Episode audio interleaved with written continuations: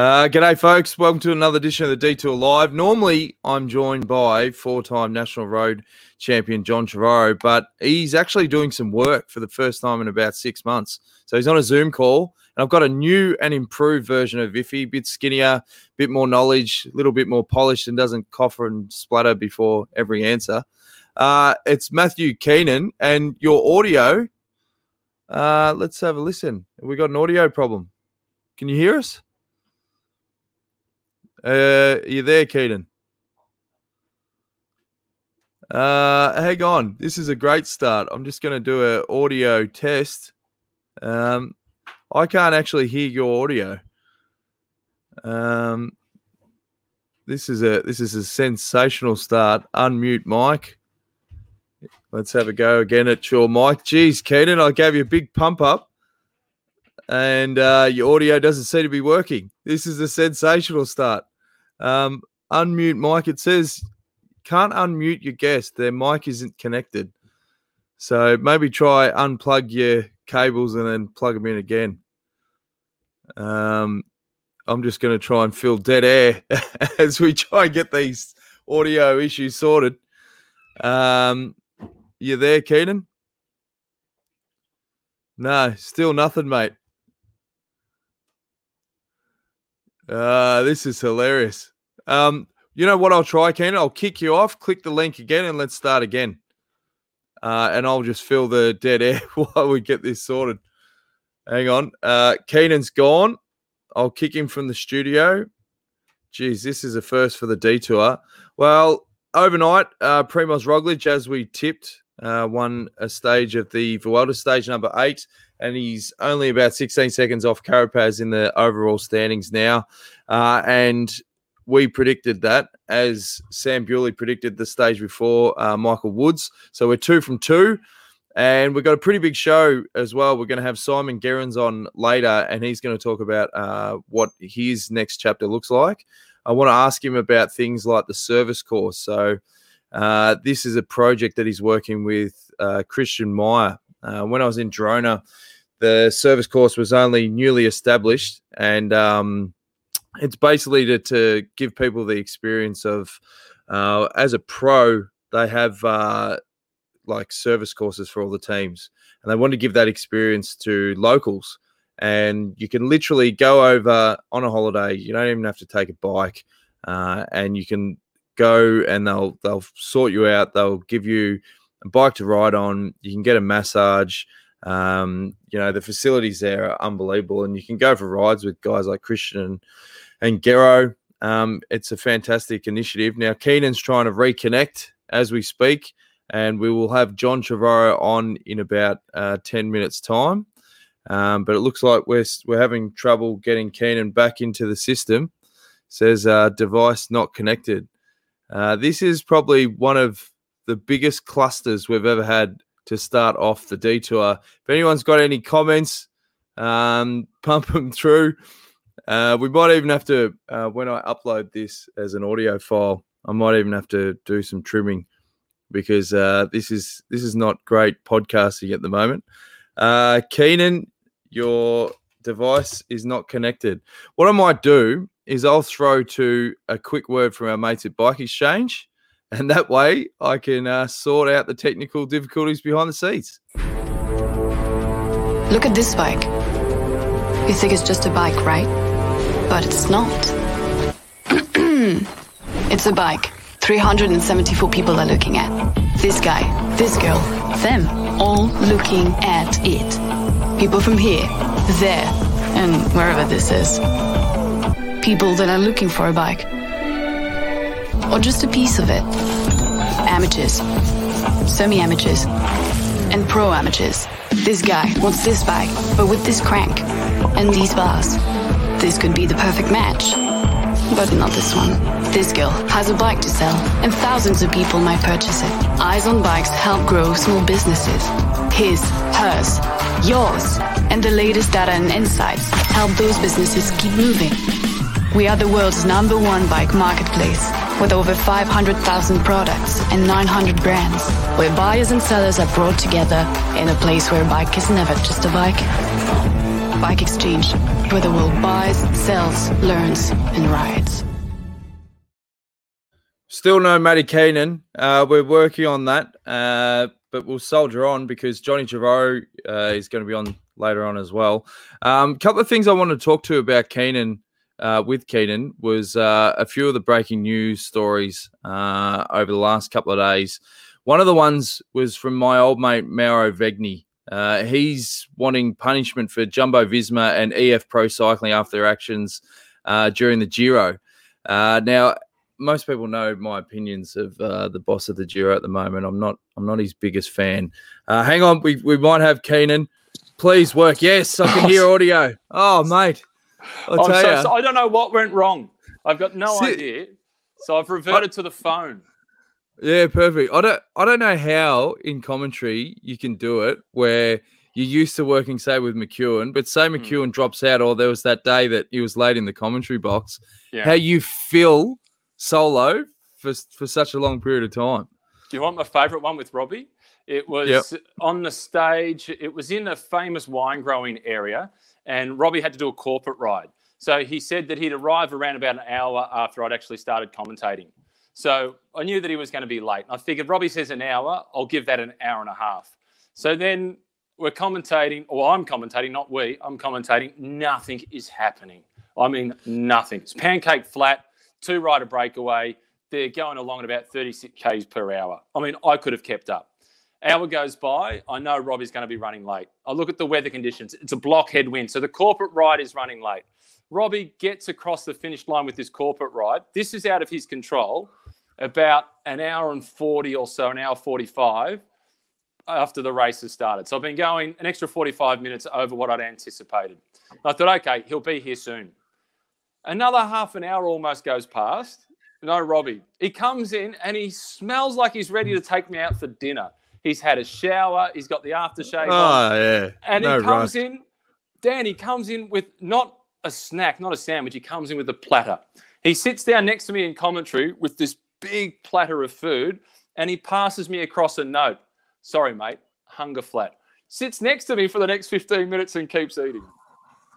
Mate, how did you not lose it? Like, oh, I would have lost the plot. I did afterwards. Oh, fair enough. Fair yeah. enough. Yeah, I, I traveled I, with him. I traveled with Robbie um, in 2012 when we were doing the backstage passes with Green Edge, and mm. um, oh, it was hilarious. Like some of it, it's it was just hard to lock him down to yeah. a set routine. Like he's a man that likes making decisions on on you know the seat of his pants, which is actually good minute. for yeah. yeah. but that's good for me. You know what I'm like. You, know, you mm. and I have done a few things together, and you know I'm a little bit over organized in some respects. You know, I'm the kind of guy who plan, plans to be spontaneous. You know, yeah. spending spending time with spending time with Robbie is actually good for me. It helps me relax. But the, one of the biggest challenges I had in commentary was I was commentating the Vuelta solo, as I did do, you know, start to finish for stages for the first, I think, six or seven years, or maybe even seven or eight years that I covered it. So the first year that I did it was 2008, and there was a stage in Andorra and it was biblical rain. I mean, this was Noah's Ark material. And for the last 60 kilometers, we had no pictures. We just oh. had images of the fixed cameras at the finish line. And they rolled in a couple of highlights of the sign on, image of the finish line, sign on, image of the finish line. And the internet coverage was poor. So I wasn't getting as many updates as to what was happening, who was in the breakaway, etc. I ran my own podcast for 60 kilometers basically. And then the riders came around the corner with around about 250 meters to go. And that was the first I knew as to who was leading. And Alessandro Ballan won the stage. I remember it vividly, like it was yesterday. Geez, if you can get through that, then when it does all work, it must feel like a piece of cake. Yeah, I'll give you another one. Here's a good one. This mm-hmm. is another one on the Vuelta. The Vuelta is always a good one for stories. They were doing a circuit around a mountain and I was traveling with one of the guys that was organizing the broadcast, Jorge, fantastic guy, great guy to travel with. And they'd made a change to the time that they were going to do the broadcast, and I wasn't aware of that. So we were having a bite to eat before going to the finish line, which was just at the top of the hill. And the, the peloton's coming, the breakaway comes past us, and Jorge says, I feel like I'm forgetting something. Uh-huh. I've told, I've told TVE I've told the Dutch, I told the Belgians, the French know. Oh, Matthew, we're starting the broadcast early. We're on in about 20 minutes. Oh, no. And the commentary position is 10 Ks up the road. Or it's, he said, we're starting in 30 minutes. The commentary position is 10 Ks up the road. So we had to wait for the breaker to go past, the peloton to go past, and then the gruppetto goes past, and Paul Martens riding for Rabobank was at the back of the group. So we're sitting behind Paul Martens now in the car, and the clock is ticking down. I walked into the commentary box as the one minute ticker had started counting down. I got into the box with 57 seconds to spare and then put the headphones on before I then started getting, you know, all my paperwork and so on out of the bag before I started commentating. So what's the contingency plan? Say you couldn't make it and you couldn't get into the box, what would they do? No, I don't know. They didn't have one because they didn't anticipate me eating lunch on the side of the road. No and they thought that I was in safe hands because I was tra- I was traveling with the guy organising the broadcast, employed yeah, by the right. race organizer. So you would have thought I was in good hands. I'll give you one yeah. more.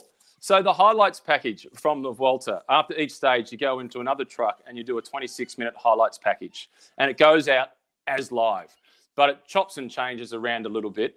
And there was one stage I remember vividly. I'm about 10 minutes into it, and then the screen goes blue and it says no signal, but I can hear that the broadcast is still going out. So I hit the button to talk back to the producer. Matthew in international, no pictures, no signal, no pictures. Keep talking, generic, just talking generic. Who's in the leader's yep. jersey? Who was in the breakaway earlier? Matthew in international, no pictures, nothing, no response from back in the truck. So then I another couple of words. I pull out my phone and I dial Jorge's number again, the same guy, and then hit mute. Jorge, Matthew, no pictures, no signal. Start talking again, still blue screen. The door opens up into the commentary box. It's Jorge. He looks in, he goes, Oh, Matthew, no pictures. So they've gone around the back of the truck. They've had to plug some cables back in. The guys doing the operations on the truck, they were packing up, ready to go home. And they just pulled the wrong cable out. Oh, no. So the cable for my images was pulled out whilst the signal was still going out on the satellite, and I was commentating on a blue screen. Mate, that's uh, that's a thing that always baffles me. Is there's so many cables in this media area, um, yeah. and they all have to go in the right spots. You you stuff up one cable, the whole thing can go poo. Yeah, exactly. I walked past him. I was, I'm not touching it. I'm if not he, going anywhere near it. You missed all the drama. We had drama at the start of the show. Uh, Keenan's audio wasn't working, and then my fault, John dribble for five minutes. Yeah. Uh, I'm glad I missed now, it. I'm glad I missed it because I would have been blamed. So that's yeah, good. It was yeah. your fault because you weren't here. now, one thing I was talking about before you came on, Keenan, is my mate, the director of the Giro, he's fired me up again because he's come out and said that there needs to be some form of punishment for Jumbo Visma and EF Pro Cycling after their actions during the Giro. Um, unbelievable. Punishment? Unbelievable. He, that is an own goal. That is an absolute own goal. So he wants to punish Jumbo Visma for putting the safety and the health of their riders and the health of the entire community, the global community, ahead of his bike race. That's yep. what he's saying. It's ridiculous. What do you reckon, statement. John? Joe Pesci. Yeah, Joe Pesci.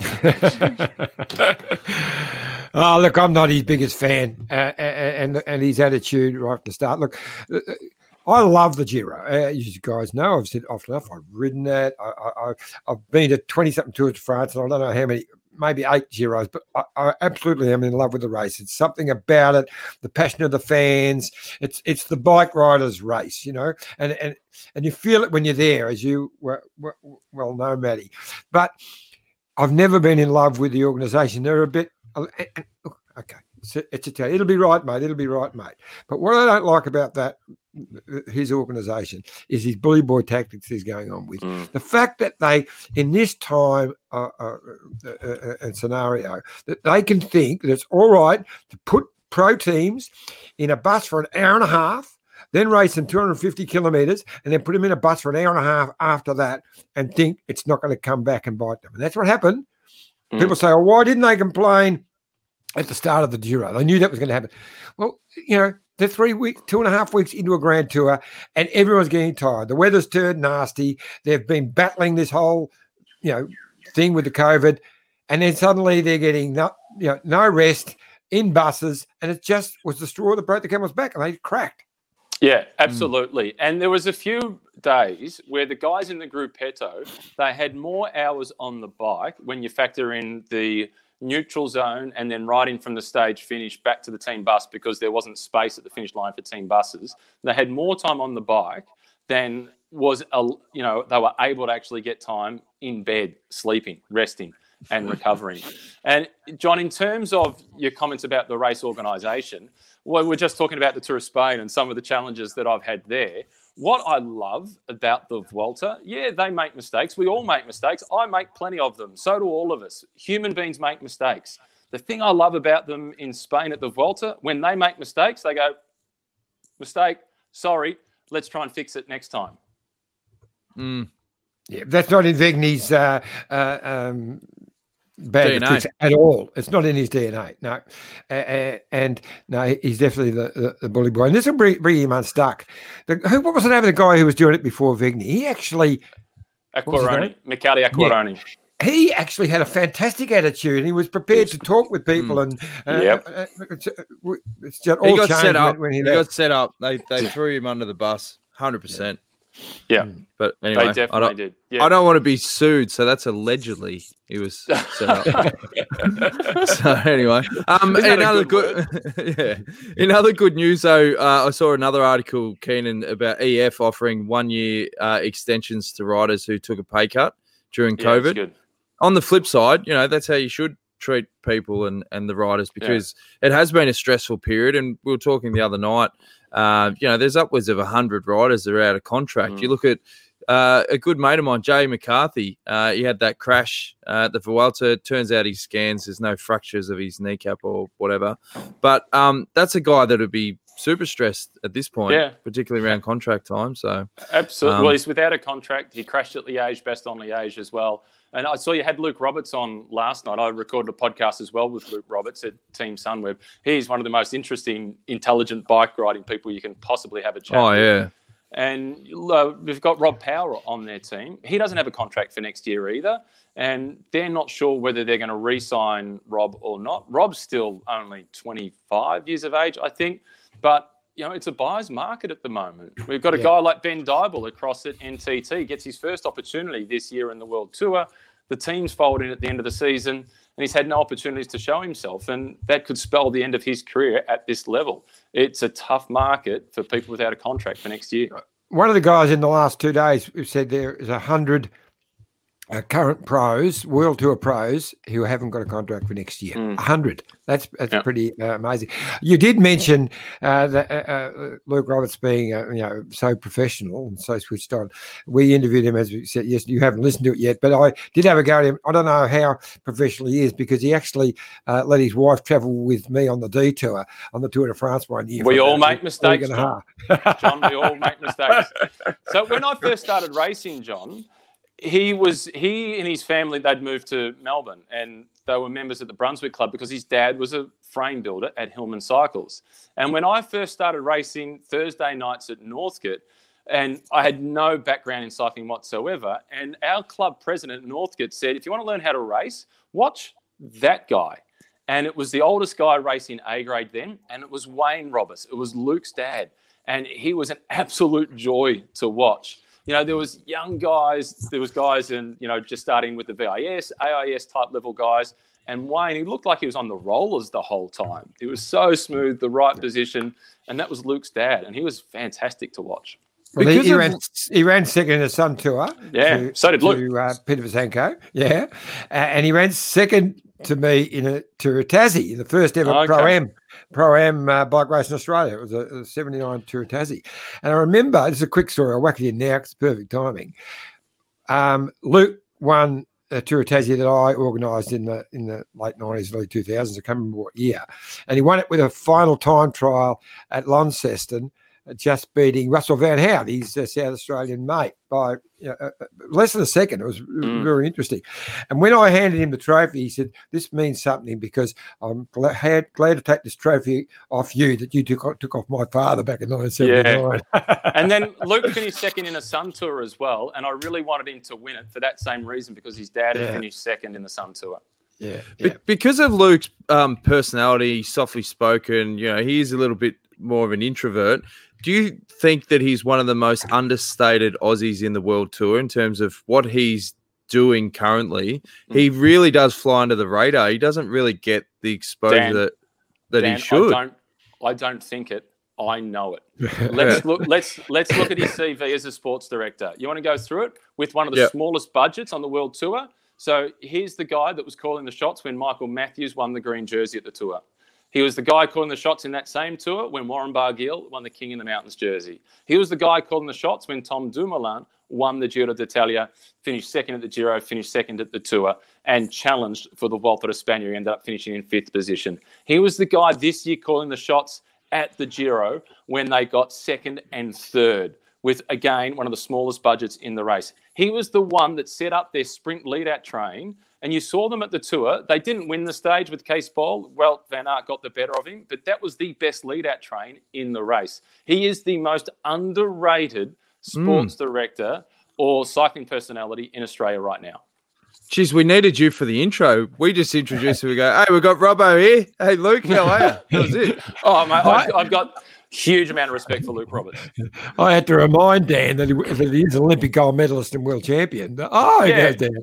yeah, he's, uh, he's, ridden the Tour de France twice. He rode it with CSC. He rode it with the Milram team, and famously, he was in the breakaway on the day of Chaingate, and he finished in fifth position on the stage in a Bagnères de Luchon, which was won by Thomas Voeckler. Hey, speaking of a guy who's got a Rolodex of victories and achievements, Simon Gerrans joins us uh, live from hotel quarantine. How you holding up, Gero? Yeah, holding up. Only a couple of days to go now. So, um, yeah, I think we're 12 days in um, and starting to climb up the walls. Oh, he's got, the, he's got the chisel. He's got the chisel on the wall, and he's counting the days down. He's just got two to go now. This, yeah, mate, we, we, we, are literally just getting you on the show to check in just to see how you're traveling. And if you needed an excuse to get away for half an hour in the corner of the room, yeah, that's right. Shut the doors and put the family in one. I, I was doing, I was doing text back and forth with with, with Gero earlier uh, to to get the timing right, and he's got on special uh, father duties today. But uh, he sent me through an absolutely sensational photo of his young daughter sucking on the uh, on the little bottle, um, and I think I sent it to you, Dan. You should put it up, uh, but not if Gero doesn't allow it. But it was a most gorgeous photo. Uh, yeah, Simon, it must have been must have been challenging with three kids, husband and wife, and a pregnant wife confined yeah. to two hotel rooms for 14 days. Oh, very much so. Yeah, if there's if you think a grand tour is a is a test in resilience, there's nothing on this. Well, this is this is the thing. A lot of riders are saying they don't want to come out to Australia because of the two weeks quarantine. Are you saying that this is justified? Just don't do it, guys. yeah, no, not if you've uh, not if you want to recover from your season. But I guess it, it definitely uh, if you're doing this on your own, it'd be a lonely a lonely period. But uh, there's never a dull moment in our house, that's for sure. It's the ultimate test of a marriage of strength. Yeah, you can say that. well, the only bonus there is two rooms. So that I was glad to hear that. I thought you might all yeah. be in one room. At least no, two rooms. no, they haven't shot five of us in one room. We're, we're actually pretty lucky for the hotel we've ended up in. So yeah, there's a couple of couple of separate rooms and sort of a bit of a, a lounge area as well. So we're able to to spread out a little bit. But um, yeah, as you guys know, I have two very energetic kids and and now a toddler who's on the move. Um, so yeah, it's keeping us on our toes. That's genetics coming back to bite. Have you been yeah. able to watch much of the racing? No, I haven't really watched any of the racing. You know, honestly, I, I, I check in first thing in the morning to to look at the results. Um, but when we first come back, obviously we're fighting jet lag there for a little while. So even staying up past about nine or ten p.m.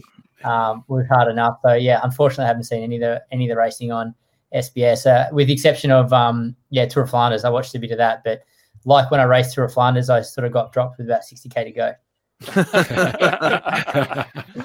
looking at the results sheet then between the Vuelta and then comparing it to the Giro and the Tour, what are the main differences that you see between them?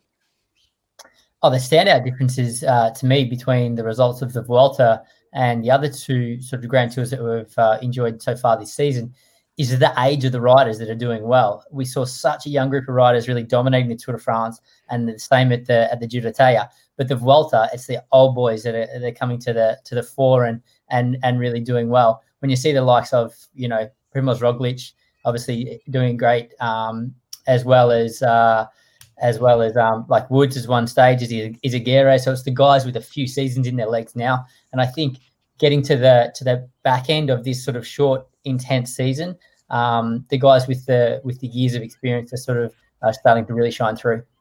Hey, Gary, we've spoken. Sorry. Oh, sorry, mate. Was, we've spoken a bit about on this show um, the back end of the season. A lot of guys out of contract. Did you ever go through periods where there was contract stuff playing on your mind? Does it affect the way you race, particularly if you're a guy that doesn't have a contract for the, the following year and it's getting to that eleventh hour? Yeah, it definitely does, and I think you see uh, guys will just throw caution to the wind in the in the back end of the season when they are without a contract. Uh, so the racing is quite often really aggressive in the in the last part of the season.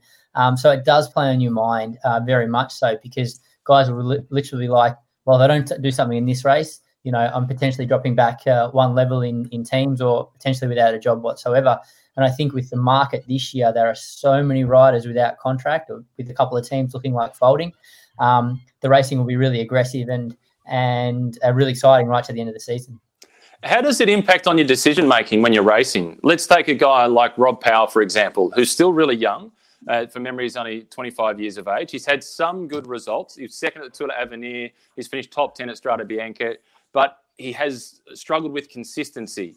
He doesn't have a contract yet for next year, and Sunweb are undecided on him. How does that impact on the way he races? Well, literally, and he's in a position where he's got nothing to lose um, by by going on the attack and trying to race really aggressively. Unfortunately, a lot of the time, and I don't think this will be the case with Rob, guys start to race a little bit selfishly when they're thinking about contracts, and often that's to their detriment because if they prove they're a team player right to the wire, I think that actually enhances their contract more so to stay with their current team than a result because I think a team is is very aware of the capabilities of a rider after being in the team for a couple of years. Um, but if they start to race selfishly, that'll put a nail in the coffin and they won't get another contract. I think one of the challenges right at this moment, uh, Gero, is that we were just talking just before you came on. There are a hundred World Tour pros not signed for next year. And I think some teams that would have been ready to sign are just hanging off because they think, well, we might be able to get some like rider A or rider B. So they're just hanging off for a little bit before they sign um, uh, their guys. And so it's a really awkward situation.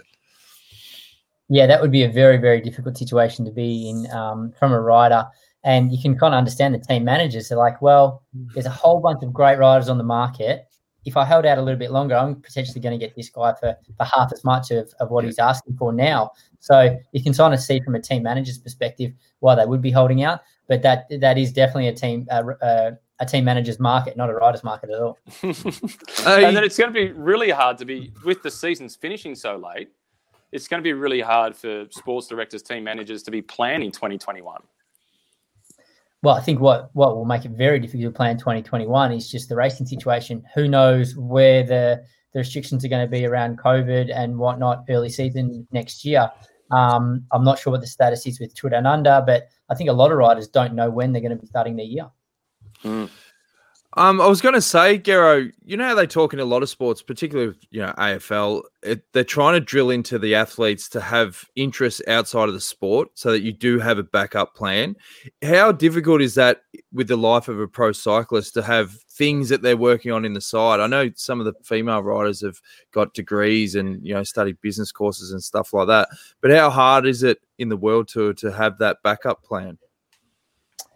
Uh, it is very difficult to do something really structured. I think um, that's ongoing once you're racing at a at the world tour sort of level, but that doesn't mean you can't have interests outside the sport and interests that can develop you as a person and sort of increase your chances of having a career post racing.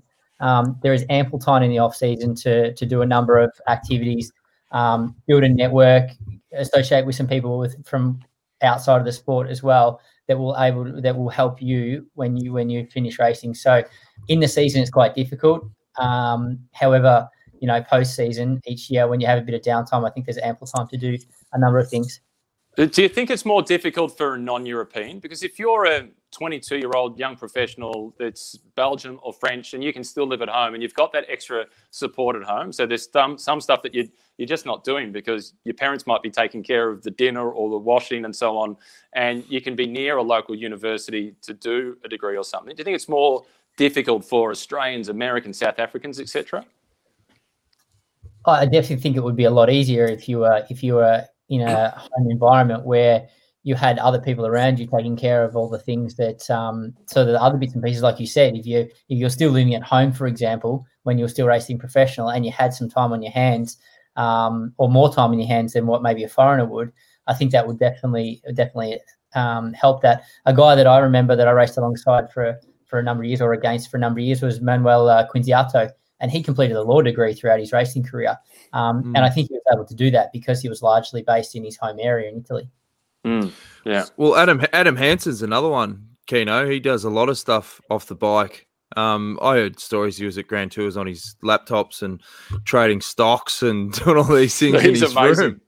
Yeah, he's, also he's, he's also an insomniac. Yeah, Adam Hansen. Here he only sleeps about three or four hours a night, even in the Grand Tour.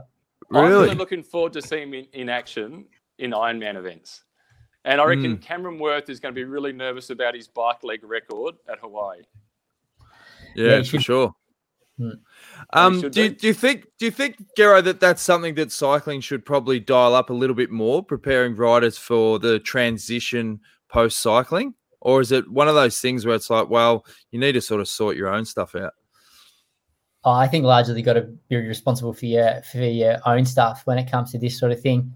Um, I kind of feel most world tour teams they're at their absolute limit supporting riders to, to so they can perform the best of their ability in racing.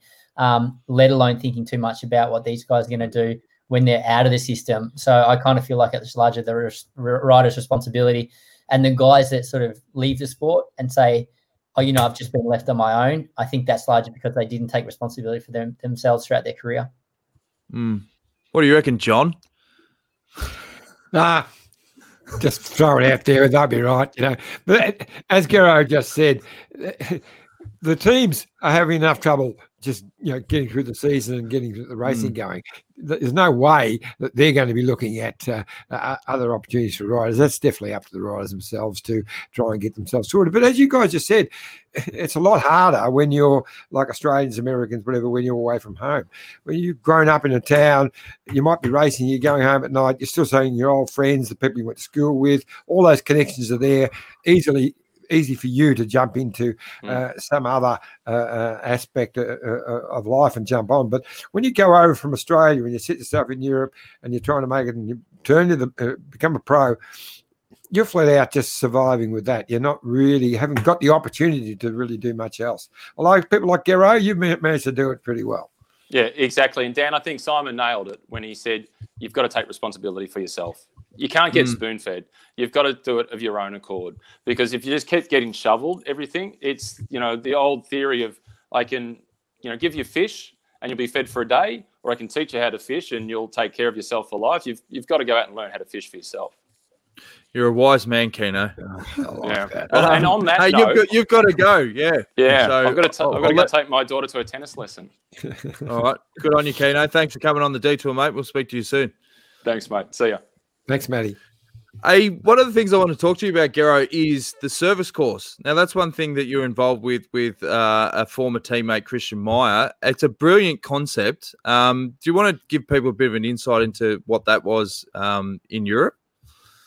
Well, what that is, so the service course, yeah, as you mentioned, um, Dan, it's a it's a business that that Christian uh, founded a number of years ago now, and I'm sure you would have been into the shop when you were living in Girona but the original store being in Girona. There's an image of mm. it uh, now with me at the front.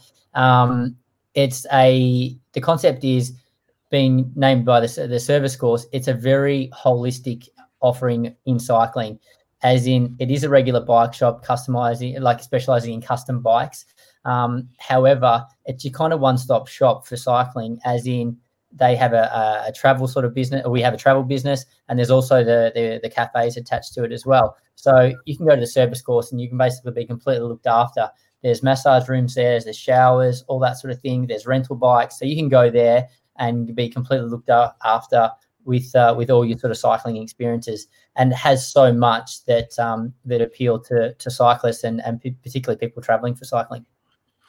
Are you seeing a big boom with the whole um, cyclo tourist, particularly in in places like Europe? Well, not this year, unfortunately. Um, well... but um, yeah, the we've, we've we had the, the original store there is in in Girona, which you uh, I assume you would have visited, Dan. But we also have stores now in the UK and in Norway as well, um, and we're sort of looking to expand into into France next year. Um, but the shop and, got, and cycling, cycling website as well. Yeah, cycling yeah, is is booming um, across the board. I think through this sort of COVID lockdown, bike sales and everything associated with cycling has has really skyrocketed with the exception of maybe the travel element of the business. So it is doing exceptionally well, um, and there's there's huge interest in the business and the brand. So now that you're moving back to uh, uh, Melbourne, mate, uh, would there be an opportunity for a service course in Melbourne? Well, I think if Melbourne has a lot of a lot of two things, it's it's good bike shops and good cafes. Um, mm. So I'm not sure the concept would be quite as as popular um, in Melbourne or, or do quite as well. But in saying that, we have a huge amount, a really large Australian customer base, and a lot of people from from Melbourne and Victoria. So I'm hoping just being on the ground back in Australia again, I'll be able to engage a little bit more with that customer base and, and drive some sales to our to our European stores. So, what is the plan for you now uh, that you're back in Australia, mate? What are, what are you wanting to dig your uh, your heels into? Well, I'm going to maintain my role with the service course at this stage. Um, hoping to still do a number of trips back to Europe each year when, sort of the restrictions ease a little bit. But um, I'll be largely working from home and and really sort of trying to build this uh, build this business. Well, we are talking to Keenan uh, at the top of the show about uh, commentating at the Vuelta. You obviously did the commentary at the Tour de France this year. How'd you find that experience? And is it something that you want to do a, a bit more of moving forward? I really enjoyed commentating uh, the Tour de France. It was just really great to get back there on the road and and really follow the racing closely. Um, for sort of 18 months or so when I first stepped away from from the peloton, I was so busy doing other things that I really didn't have much of an opportunity to to watch much racing. So it was really good to be back at the Tour de France. Um, I did enjoy the commentary, and yeah, I'd be uh, very keen to sort of continue doing uh, bits and pieces. Um, one of the the things uh, also um, few people are, are, commenting now. Actually, sorry, I think I've pinched the comment from Gary Tilley. Then was the future hold for Simon Gerrans now that you're moving back to Melbourne? I think we've covered that. Um, Carolyn says bike packaging is huge, uh, and then of course Wendy Superfan. Hi guys, good to see Matt on. Um, one of, one of the things we did is interviewed Jai Hindley the other day. Super impressive uh, head on his shoulders. Uh, you must have been pretty proud of these young Aussies coming through the ranks and, and getting these huge results. Yeah, definitely. The Giro was outstanding, but I think you, you, looked at the start of the Giro, there were 18 Aussies on the start line for, for stage one. So it was just really good to see there were so many Australians sort of competing in the Giro and to see um, a young group of guys doing well is doing so well also uh, with Jai, with Ben O'Connor. Um, who'd have thought to have Aussies sort of winning big mountain stages in the third week of, of the Giro and having an Aussie sitting in, in second place um, by the time they got to Milan was was fantastic. And Ben O'Connor was he was in the break four days in a row because he finished second in the stage and he won the stage and he was away again in the break the next day and the day after that. So that's pretty impressive in the third week of a Grand Tour. Oh, that's very impressive, John. And I think you you know how difficult it is um, to be in breakaways in in the third week of a Grand Tour. There's so much fatigue going into that race, into that into that last week of racing. Um, so to be in that break not once but four times in the final week of the race just shows how big of engine, bigger engine that uh, that Ben O'Connor has. Uh, so it's great to see him get his stage win and and make the move to AG2R for next year. So, Iffy, what's the latest? I saw online um, on Cycling News are saying that the Tour Down Under's probably not going to go ahead. Um, is this going to be a big opportunity, particularly at a national level, to really showcase the the young crop coming through? Yeah, uh, I'm sort of uh, stuck here. I've been involved in conversations over the last few days, and, and one just before I joined you guys, I was late myself uh, joining on uh, today, Giro. and so uh, I, I, can't really say much, but uh, we will talk in more detail in, in, a couple of days when announcements are going to be made. But let's say that, that the summer of cycling in Australia is going to be very different to, to, to the last couple of years, but it's still going to be exciting, and we're still going to have some great, uh, great racing, but it will be very different. But rather than me start rambling away because I'll end up putting my foot in it, um, we will talk in a couple of days. We'll talk. Well, well I'll, re- I'll rephrase it, Gero. So Jai, when we were talking to him, he had a very different path. He went to Europe really early uh, in his career and bypassed that. Particularly as his old man said, you know, you're gonna have to win everything in Australia just to get noticed to get a contract. Um, would you advise younger riders um, to either, if they're really keen to go to Europe early and sink your teeth into these races, or stay in Australia, do the NRS, and follow more of a traditional path? I don't know. Well, well, what's more of a traditional path these days? Um, I don't know enough about the NRS series at this stage to say that's a great platform or a stepping stone to go to Europe. I definitely think although there is a number of riders who recently have sort of gone directly into World Tour teams from the NRS, I think they probably struggle when they first hit the World Tour more so than guys who do have some European experience uh, racing maybe under 23 ranks and, and, whatnot around Europe first. So um, I don't think it's a be all and end all to get over there, you know, straight out of juniors or anything like that. Um, but if you can get some kind of European experience each year in your career from the junior ranks up until sort of first or second year under 23, uh, before you make a, a, full transition to Europe, I think that's probably not a bad approach. But that's exactly mm. how you did, Gero, wasn't it? I mean, you went over, uh, you weren't a junior, but uh, uh as an amateur, uh, and joined, you know, French, and then even a Norwegian team at one stage. Yeah, so it wasn't an easy pathway for me to turn professional. I think I did five seasons in in Europe uh, racing amateur before um, I got the first shot at, at, racing in the professional ranks. Um, so, you know, but I was also quite late to the sport. Unlike a guy like Jai, we saw photos of him pretty much, you know, I don't know how old he was, 10 or 12 years old or something on a on a racing bike. I think he was mm. six, he said. he yeah. was six year old, he was racing, and he was racing juniors uh, in, in, Europe. So uh, he started uh, uh, uh, very young. But we've got some wonderful stories about people like Alan Piper, who just went on his own over as a junior, like you, Gero, um, like Phil, uh, Phil Anderson, you know, was uh, 20 or uh, 19, I think, when he first went over there. Um, great stories, but we've also got some wonderful stories about guys who've gone through the NRS, uh, shown stacks of ability with guys like Andrew Christie Johnson, who have nurtured youngsters, Richie Portes and guys like that, and had plenty of contacts and got them into uh, into world teams. So uh, it's worked both ways. Yeah, most definitely. I don't think there's one there's one cookie cutter mold that that suits everybody. Um, yeah, fortunately for myself, when I was uh, you know I did a little bit of racing in Australia as a junior and and just out of juniors, uh, but there were a number of pathways to Europe. There was a really good sort of Australian sort of under 23 program. Um, the the AIS had a number of sort of small uh, European teams where they would place riders as well as a first uh, first taste of, of riding abroad. And I'm not sure how many of those are, are currently sort of uh, even in existence now. Mm. Um, Caroline's got a question for you. How many days off the bike does a pro rider have after a three week tour? Is that a question? Uh, that's for you, Gary. yeah. well, if you would have taken a couple of months. uh, yeah, one or two if they're lucky. Um, most guys will just keep it ticking over after a grand tour. There is a lot of fatigue for the first week or so after a grand tour, but um, if you really look after yourself, then you can sort of enjoy some of the best uh, your best form of the season if you uh, can capitalize on all that work that you did that you did throughout three weeks. Yeah, good stuff, mate. Well, um, well, I think it depends on the actual tour and what's on after. I mean, a lot of guys used to go go from the Vuelta and eh, eh, for the Worlds, and that used to be the best preparation uh, uh, for the Worlds, or could have San Sebastian uh, after the, the tour and things like that. And and you'd see guys. Yeah, even look at the, the classics this time after the Tour de France. Who were the guys uh, in Liège and uh, and uh, Flanders flying? It was it was the Tour de France guys. So they come up no problem at all. Mm, exactly. Well, um, should we have a quick look at the stage profile for the Vuelta well, before well, we let well, go? We'll, we'll, do that. But while we've got uh, Gero here, I want, and he said one of the few races he watched was the Tour of Flanders.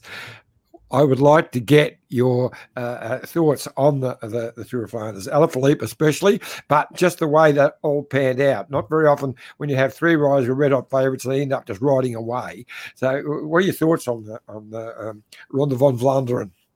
Well, unfortunately, I was asleep before that. Yeah, I was going to say, he said he fell asleep with 60k to go. Yeah, uh, you must have watched it since. You must have watched the highlights. I, I, missed the best. I missed the best bit of the race, but um, yeah, the racing has been um, has been sensational this year. I think we've been we've been so lucky um, that all the racing has been so good. But um, yeah, the standout for me this season, obviously Van Aert. He's been just dominant through the whole season. He's a guy who who timed his form to perfection. When he came in hot there and won uh, Strade Bianche Bianca as the first race back, we thought, oh, how long is he going to hold this form? And he's still there, you know, duking out at Tour of Flanders it was really good to see. Um, but yeah, some it, the racing has been great, so aggressive, um, and just such a, a new wave of talent coming through this year as well. Yeah, amazing. Mm. Okay, Dan, well, you show the map.